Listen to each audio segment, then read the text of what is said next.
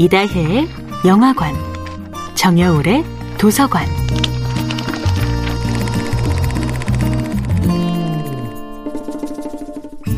안녕하세요. 여러분과 아름답고 풍요로운 책 이야기를 나누고 있는 작가 정여울입니다. 이번 주에 함께하는 작품은 쇼데릴로 드라클로의 위험한 관계입니다. 발몽과 메르테유 두 사람이 일으킨 욕망의 무한 질주 또한 끝을 향해 달려갑니다. 메르테유 부인이 원하는 대로 자유로운 영혼임을 증명하기 위해 트루벨 부인을 야멸치게 걷어차버린 발몽. 발몽 자작과 메르테유 부인은 서로에게 다가가는 더욱 자극적인 길, 스릴 넘치는 유혹의 시간을 위해 나 아닌 타인을 제물로 삼는 질투의 게임을 만들어냈습니다.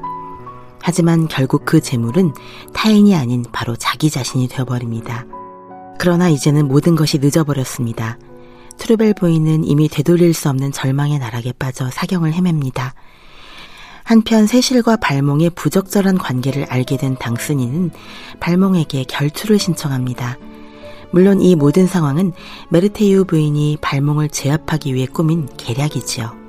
결투에서 이긴 발몽이 자신 앞에 와서 무릎을 꿇기를 바랐던 메르테유의 달콤한 환상은 깨집니다. 발몽은 당순이의 칼에 맞아 죽고 말았던 것입니다.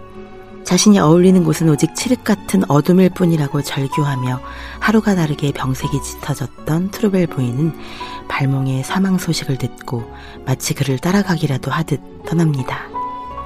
오직 당신과의 사랑 속에서만 나는 행복할 수 있었다고 고백하는 발몽의 뒤늦은 메시지를 뒤로 한 채 발몽은 죽기 직전 자신과 메르테유 사이에서 오갔던 비밀스러운 계략을 담은 모든 편지를 당순이에게 전하고 당순이는 이 모든 편지를 사교계에 공개함으로써 메르테유 부인은 완전히 매장되어 버립니다.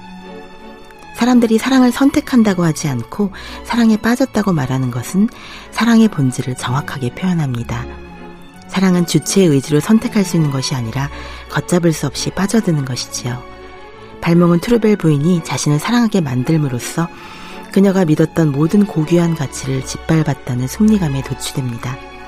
하지만 자신이 처음으로 어찌할 수 없는 그토록 경멸하던 절대로 인정하고 싶지 않은 사랑에 빠졌음을 깨닫습니다. 사랑은 치명적인 권력의 게임도 아슬아슬한 심리전도 아닌 우리 삶을 매일매일 따스하게 만들어주는 일상 속의 기적이었습니다. 정여울의 도서관이었습니다.